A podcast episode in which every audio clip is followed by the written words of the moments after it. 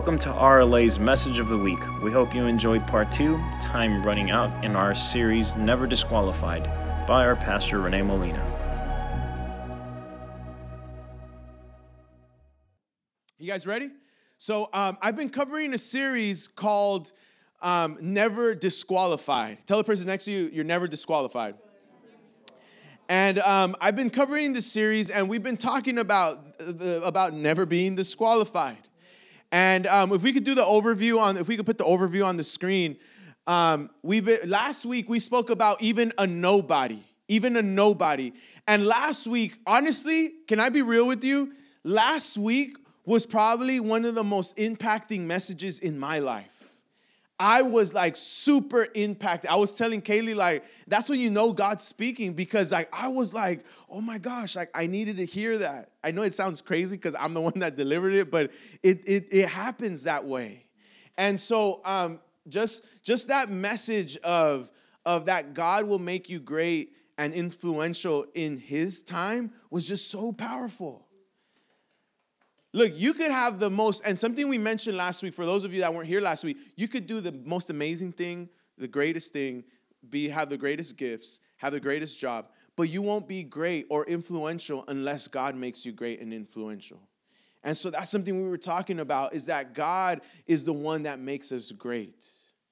Um, someone once said that whatever you obtain by self promotion is what you're gonna have to maintain by self promotion. And so, uh, yeah, let that sink in. And then um, the second thing that we're covering today is that you're not disqualified even when you feel like your time is running out. So that's what I'm gonna be talking about today. And then next week is when you feel like you're full of mistakes. And we've been actually uh, going over the life and the family of Abraham. And we could see that through his life, we're never disqualified because there's a lot of churches that they make you look like they make this requirement list and if you don't make this list you're not qualified and it's like with god no with god he could he could he could do anything out of anybody does that make sense and so that's kind of the idea that I want to tackle and that I want to destroy. The idea that only an elite, uh, only an elite could be used by God. And so, if you have a Bible, can you uh, open your Bible with me? Genesis chapter 16. Genesis chapter 16. And um, so, Kaylee let me have her, her iPad. So, it's now mine. And so, I know, right? Um, but, um, uh, so, Genesis chapter 16. And I want to read you guys this scene in the story of the life of Abraham. I want to ask, when was the last time you read the life of Abraham? Wow. That's all. That's it. But it's good to read, so we're going to read it again. So, Genesis chapter 16, and we're going to go into the scene of um, with Sarah. Do you guys remember that scene? So, we're going to we're going to get some stuff out of this. It's really really really good. Um, so, Genesis chapter 16, verse 1, it says, "Now Sarai, Abraham's wife, had borne him no children. But she had an Egyptian slave named Hagar. Say with me, Hagar. Just kidding. Okay, that was a terrible joke. Um, anyways, so she said to Abram, The Lord has kept me from having children. Go sleep with my slave, and perhaps I can build a family through her.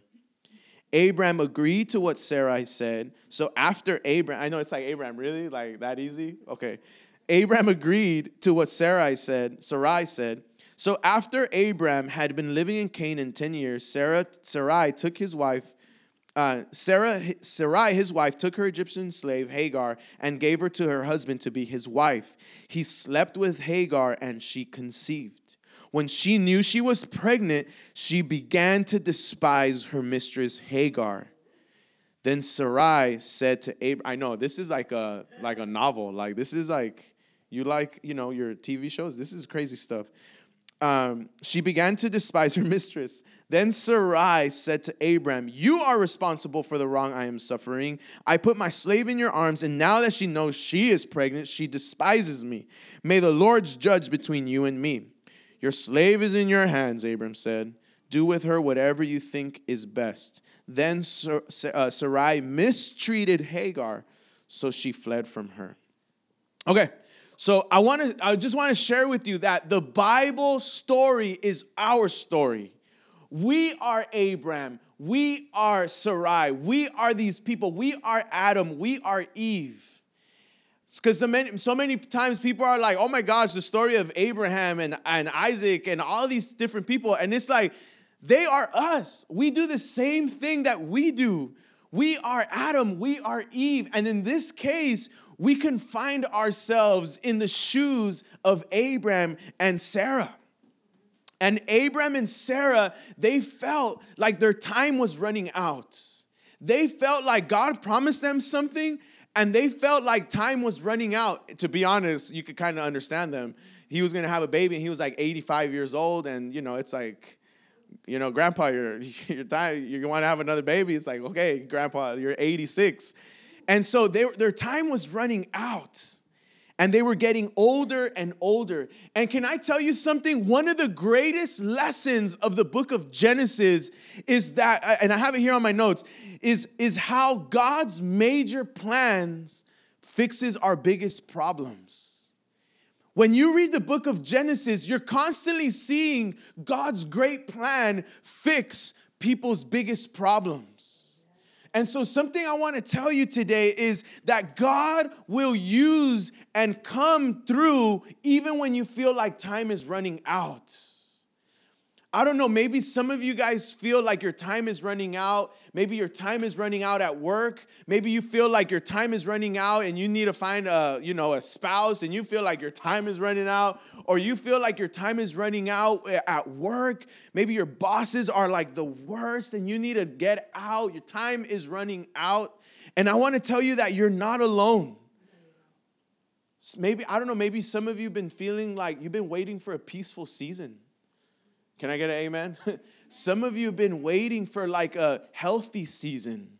Some of you have been waiting for something to just, God, I need a break right now. Just cut me a break. And you feel like your time is running out. Some of you, you feel like your time is running out with your calling. Man, Renee, all these people are finding their calling and their careers, and I'm still here, still on, on square one.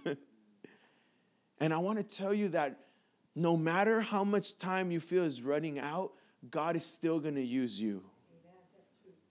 God still comes through even when time is running out. Tell the person next to you, God hasn't forgotten about you. And can I tell you something? If He promised it, He's gonna do it. If God promised you, He's gonna do it. It's part of His DNA. It's part of his DNA, it's part of his nature to do what he promised. Can I tell you something? If you think God is ever unfaithful, then you misread his promise. Some people are like, He promised it. He told me I was going to get that specific job, and it didn't happen. He's not faithful. No, He's always faithful. You just misinterpreted His promise and His message. I, I don't have to share with you the story I had, right? When the person told me that supposedly God promised this lady that I was gonna marry her. Like, I don't have to go through that rabbit hole again. No, I'm not. and so that lady for sure misread God's promise. And so the next thing I want to talk to you about are two signs that you're losing patience. There are two signs that you're losing patience. The first, can we go on the notes? The two signs on the screen uh, that you're losing patience. And I really want to get into this. When you're waiting for God's promises and you're waiting for God and you're losing patience, there are two major signs that you're losing patience. Number one, when you know someone's starting to lose patience and giving up, is when number one, they start helping, they start trying to help God. Can I tell you something real quick off the bat? You help God when you're misunderstanding God. When you're misunderstanding God, you try to help Him. Oh, man. And, and something Sarah said was that the Lord has kept me from having children. God never said that. God never said, It is me who is not letting you have a baby. God never said that.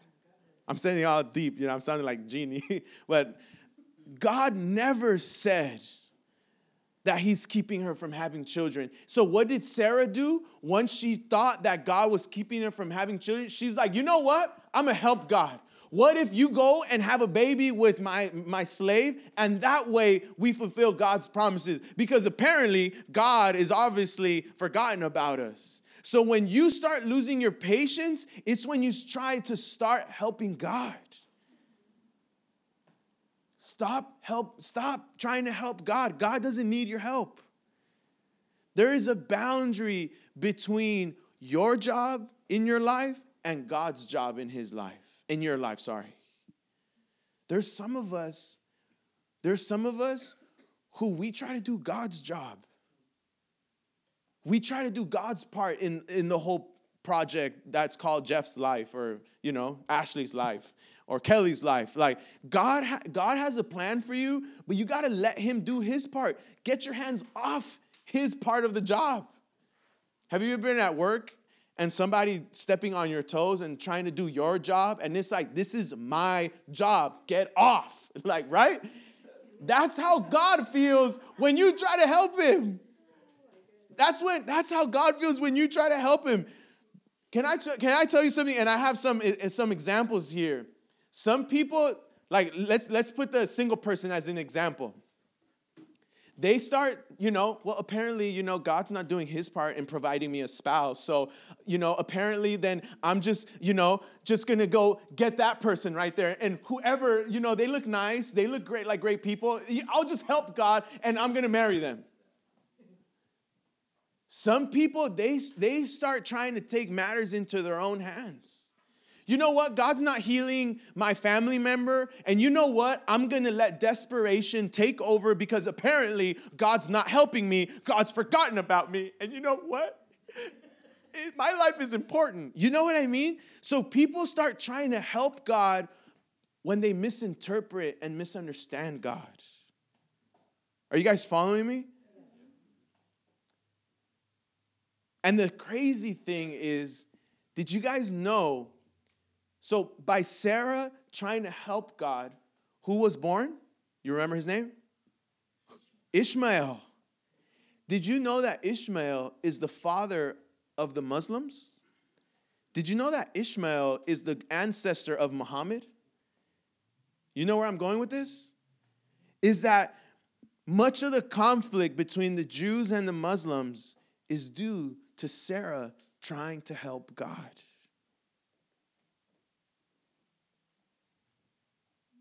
Does that make sense?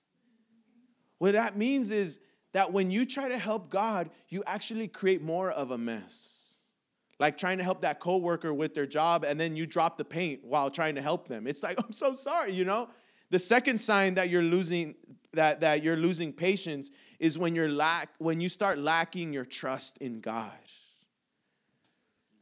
When you start lacking your you lack of trusting God, this shows in different ways. One, you show, you show your lack in trust in God by doubting God. Can I tell you something? Doubt could be used for something good or it could be used to drain your relationship with God. You got to be careful with doubt because doubt could lead you closer to God or doubt could lead you further from God.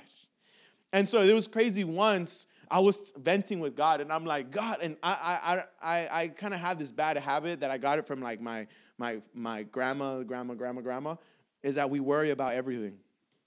Like we worry about everything. I remember Mia, you know, our little dog. She was having like her her cycle, and uh, it was like a little bit of like stain. And I was panicking. I'm like, babe, what are we gonna do? Like, do we call my brother-in-law Jose because he knows all about dogs? Do we call him? And Kate was like, relax, like, me, she's okay, you know. And that's kind of how I am. I just start like going crazy. I start just it's it's it's crazy. But I, when I was venting to God, I felt like God asked me a question in return, and He asked me, Do you really think you care more than I do? And that shook me. When you start doubting God and you start panicking about your time is running out, God asks us every day, Do you really think you care more about your life than God does? And so doubt is a tool that could be good or bad. The second way you start showing your lack of trust in God is anger. Can you say with me anger?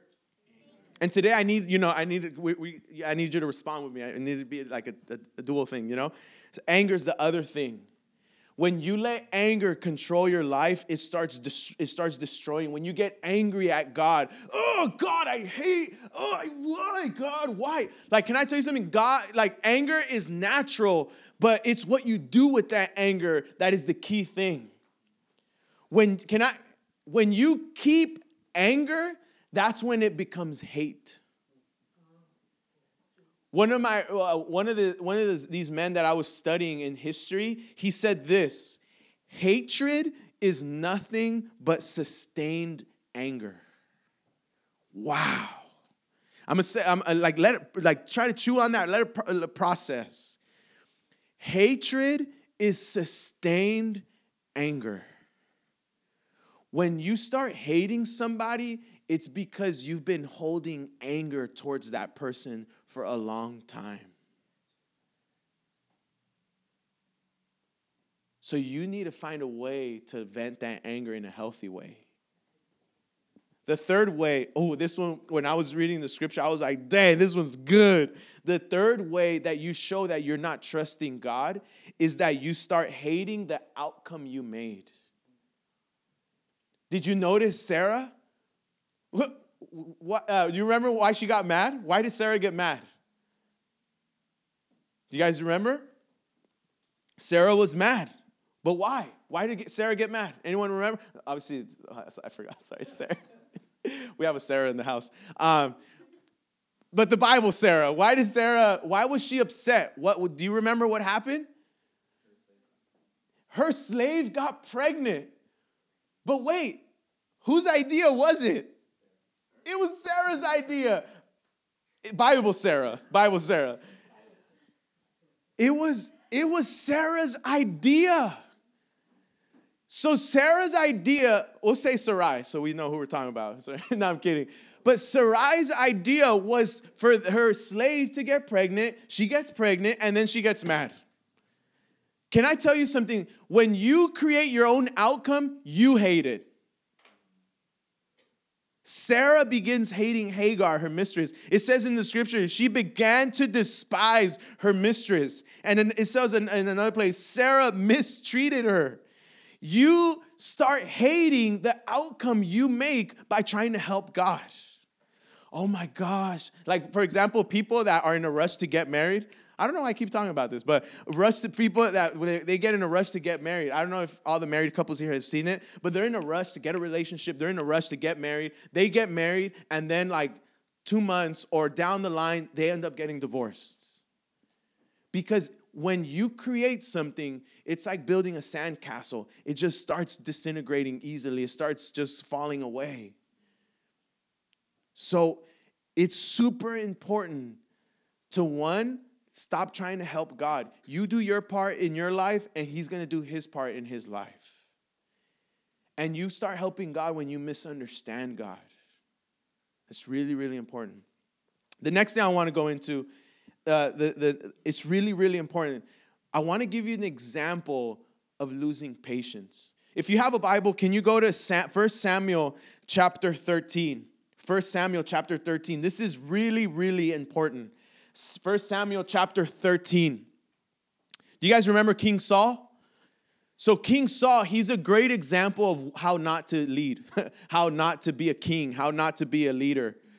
1 Samuel chapter 13, verse 7. So, just real quick, just right before we, we read it, I want to tell you kind of just real quick a context.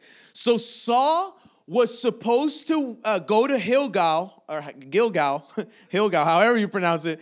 Saul was supposed to go to Gilgal, Gilgal, and wait for Samuel to give the sacrifice. Okay?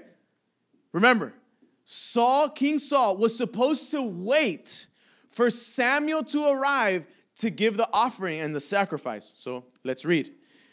Verse 7 Some Hebrews even crossed the Jordan to the land of Gad and Gilead. Saul remained at where? Gilgal, exactly. And all the troops were, uh, with him were quaking with fear. He waited seven days. How long did he wait? Seven days. The time set by Samuel. But what happened? Samuel did not arrive to, to Gilgal. And, and what happened? Saul's men began to scatter. They started to leave Saul. So he said, You know what? Bring me the burnt offering and the fellowship offerings. And Saul offered him the burnt offering. Just as he finished making the offering, what happened? Samuel arrived. Imagine that. It's like, like getting caught growing up, getting caught by your mom and doing something you weren't supposed to do, you know? Samuel arrived and Saul went out to greet him. What did Samuel ask? What have you done? Saul replied, When I saw that the men were scattering and that you did not come at the set time and the Philistines were assembling at Michmash, I thought, now the Philistines will come down against me at Gilgal, and I have sought and I have not sought the Lord's. Wow, he used God, you know, his, as an excuse. So I felt compelled to offer the burnt offering. You have done a foolish thing, Samuel said. You have not kept the commands the Lord your God gave you. If you had, he would have established your kingdom over, over Israel for all time. But now your kingdom will not endure. The Lord has sought out a man after his own heart and appointed him ruler of his people because you have not kept the Lord's command. Then Saul left Gilgal and went up to Gibeah in Benjamin. And Saul counted the men who were with him. They numbered now about 600 when he started with, with 3,000. So, what do I want to tell you today? What I want to share with you is that Saul is an example of just of losing patience. He was supposed to wait for Samuel, the chief counselor, the chief prophet, to arrive to give the offering. But because he panicked, he lost patience. And because of that, it made him disqualified to lead the people. His lack of patience disqualified him to lead and to be a king. But Renee, I thought you said we're never disqualified. You're not. But if you want to be a trusted and a good leader and a great leader, you must pass the test of patience. Even though regular people are never disqualified, if you want to do something great, you need to pass the test of patience. If you, can I tell you something? The worst leaders are the most impatient ones. If you want to be a great leader, you must be impatient. And can I ask you something? Why did Saul panic? We read it. Why did Saul panic? Because the people were scattering. His men were scattering. How do you react when the people closest to you start scattering? How do you react when all the people you trusted in in a season all of a sudden start leaving you? All of a sudden, the people you hung out with a lot, you're not hanging out with them again. Saul was disqualified because he was scared because all his people were starting to scatter. What do people do to try to keep people close to them? They just start doing some random stuff. And it's like, what are you doing? You're just trying to just keep attention. Like, and you know, people like, they started, uh, Kaylee and I, we were watching this movie. Can I just be honest with you? I really do not like cheesy movies. But sometimes I just watch cheesy movies to make my wife happy. And can I get an amen? All the people here know what I'm talking about. It's like, it's like, wow, this movie's cheesy, but it makes my wife happy, so we're gonna watch it together. But my point is, there in this movie we were watching yes, last night, uh, we are watching this movie about dogs and how they're like the characters. Yeah, I know that's what she was saying. And so yeah, and so it's called like the dog hospital or something like that. Hospital of dogs. I don't know. She's um, no Island of Dogs. No, I, I don't. What what movies are you watching, Jeff? No, but the thing was that um, the thing was that so the dog was like behind a, a, a person that was going to get it in trouble and the kids in front of it were just making noise because the person was gonna look at the dog and they would just make noise so the person could turn around and look at the kids. And then when she keeps turning, they make more noise so that she could keep looking at them. It's like a cheesy scene, but you know, Kaylee liked it, so whatever. But my point is, Saul was seeing that people were scattering. He was just trying to do something so that they wouldn't leave. And so, what's my point? I know it's a weird example, but many of the times we lose patience because we're scared of being alone. And we start panicking like King Saul. And that panic, when you were left alone, disqualified you to be a leader. And it's funny because many times when we panic, God's question to us is what Samuel questioned Saul What have you done? When you take matters into your own hands because apparently, according to you, God isn't coming through, God asks us, What have you done? Ay, ay, ay. and what does Samuel say? You have done a, you remember? Somebody? A foolish thing. When you take matters into your own hands, God wonders what you're doing. Like, Ashley, what are you doing? Laura, what are you what are you doing, Laura? Taking matters into your own hands. Robert, Robert, what, what are you doing? Richard, what are you doing? you know what I mean? Like, whenever, whenever we take matters into our own hands, God just asks, What are you doing? And can I tell you something? When you take matters into your own hands, you create more drama and you create more unnecessary headaches. Are you guys with me? Tell the person next to you, wake up. tell the person next to you, give them a high five and tell them, stop taking stuff into your own hands. yes. Yes. Now slap the, the person again, tell them, God's got you. Yes, exactly. He hasn't forgotten about you. And the last thing I want to tell you today and I want to preach up a, preach up a storm today. No, I'm playing. the last thing I want to tell you today is that the reason why we should be patient is because our God controls time. Can you go to Psalm 90? Go to Psalm 90. I want to read you this psalm. It's so powerful. Psalm 90. The reason why we should not panic when people are scattering. The reason why we should trust God when we feel like He's forgotten about us is because our God controls time. Psalm 90, this is Moses, Moses' psalm. Uh, he wrote this psalm after, like, you know, they were able to cross the Red Sea and all that good stuff. Oh, yeah. yeah. Psalm 90, verse 1 to 6, it says, this is uh, Moses talking about God, and he says, Lord, you have been our dwelling place throughout all generations. This is a really deep psalm. Before the mountains were born, or you have brought forth the world, from everlasting to everlasting, you are God. You turn people back to dust, saying, Return to dust, you mortals. And then listen to this. Here, here's the point a thousand years in your sight is like a day that has gone by, or like a watch in the night. Yet you sweep people away in the sleep of death. They are like the new grass of morning. In the morning it springs up, but by evening it dries and withered. But what does it say? A thousand years is like a day, and a day is like a thousand years to God.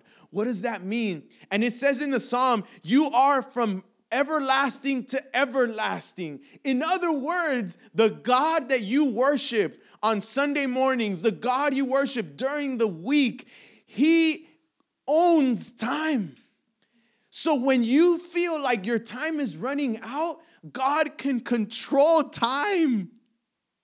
You guys, this is this is a big deal. You are not disqualified even if you feel like your time is running out. Have you ever seen artists use a tablet and they zoom in to like fix a little detail? That's kind of what God does with our time. God can control time.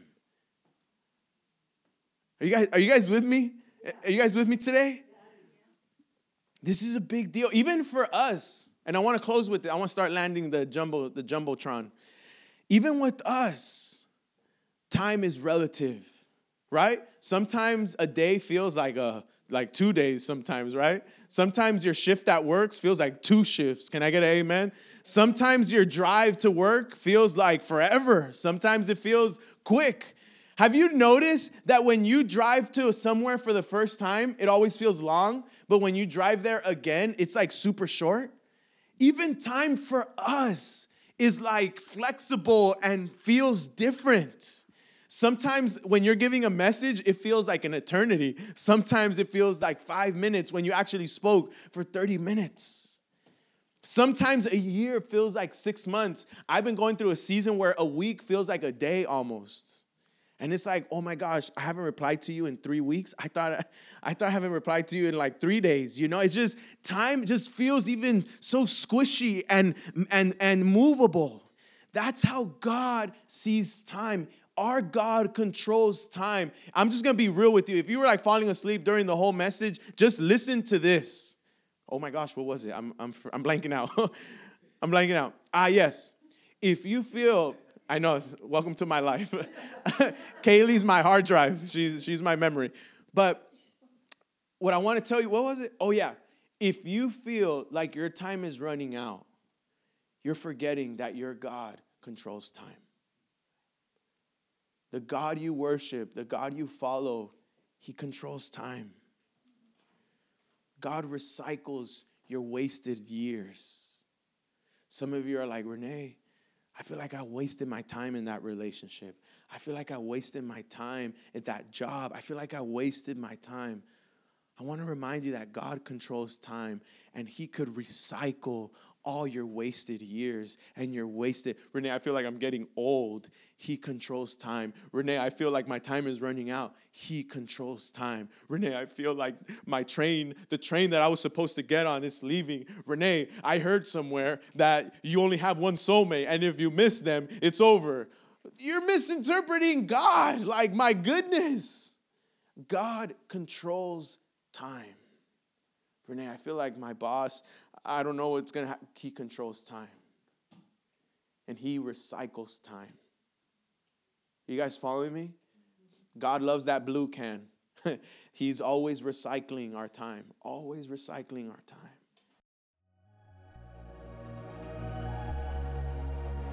On behalf of our church, we want to thank you for listening to this week's message. RLA is a biblical grassroots church located in South Los Angeles. We are a community who is here to restore the hurting, anxious, and those discouraged by religion. We hope to have you back next week.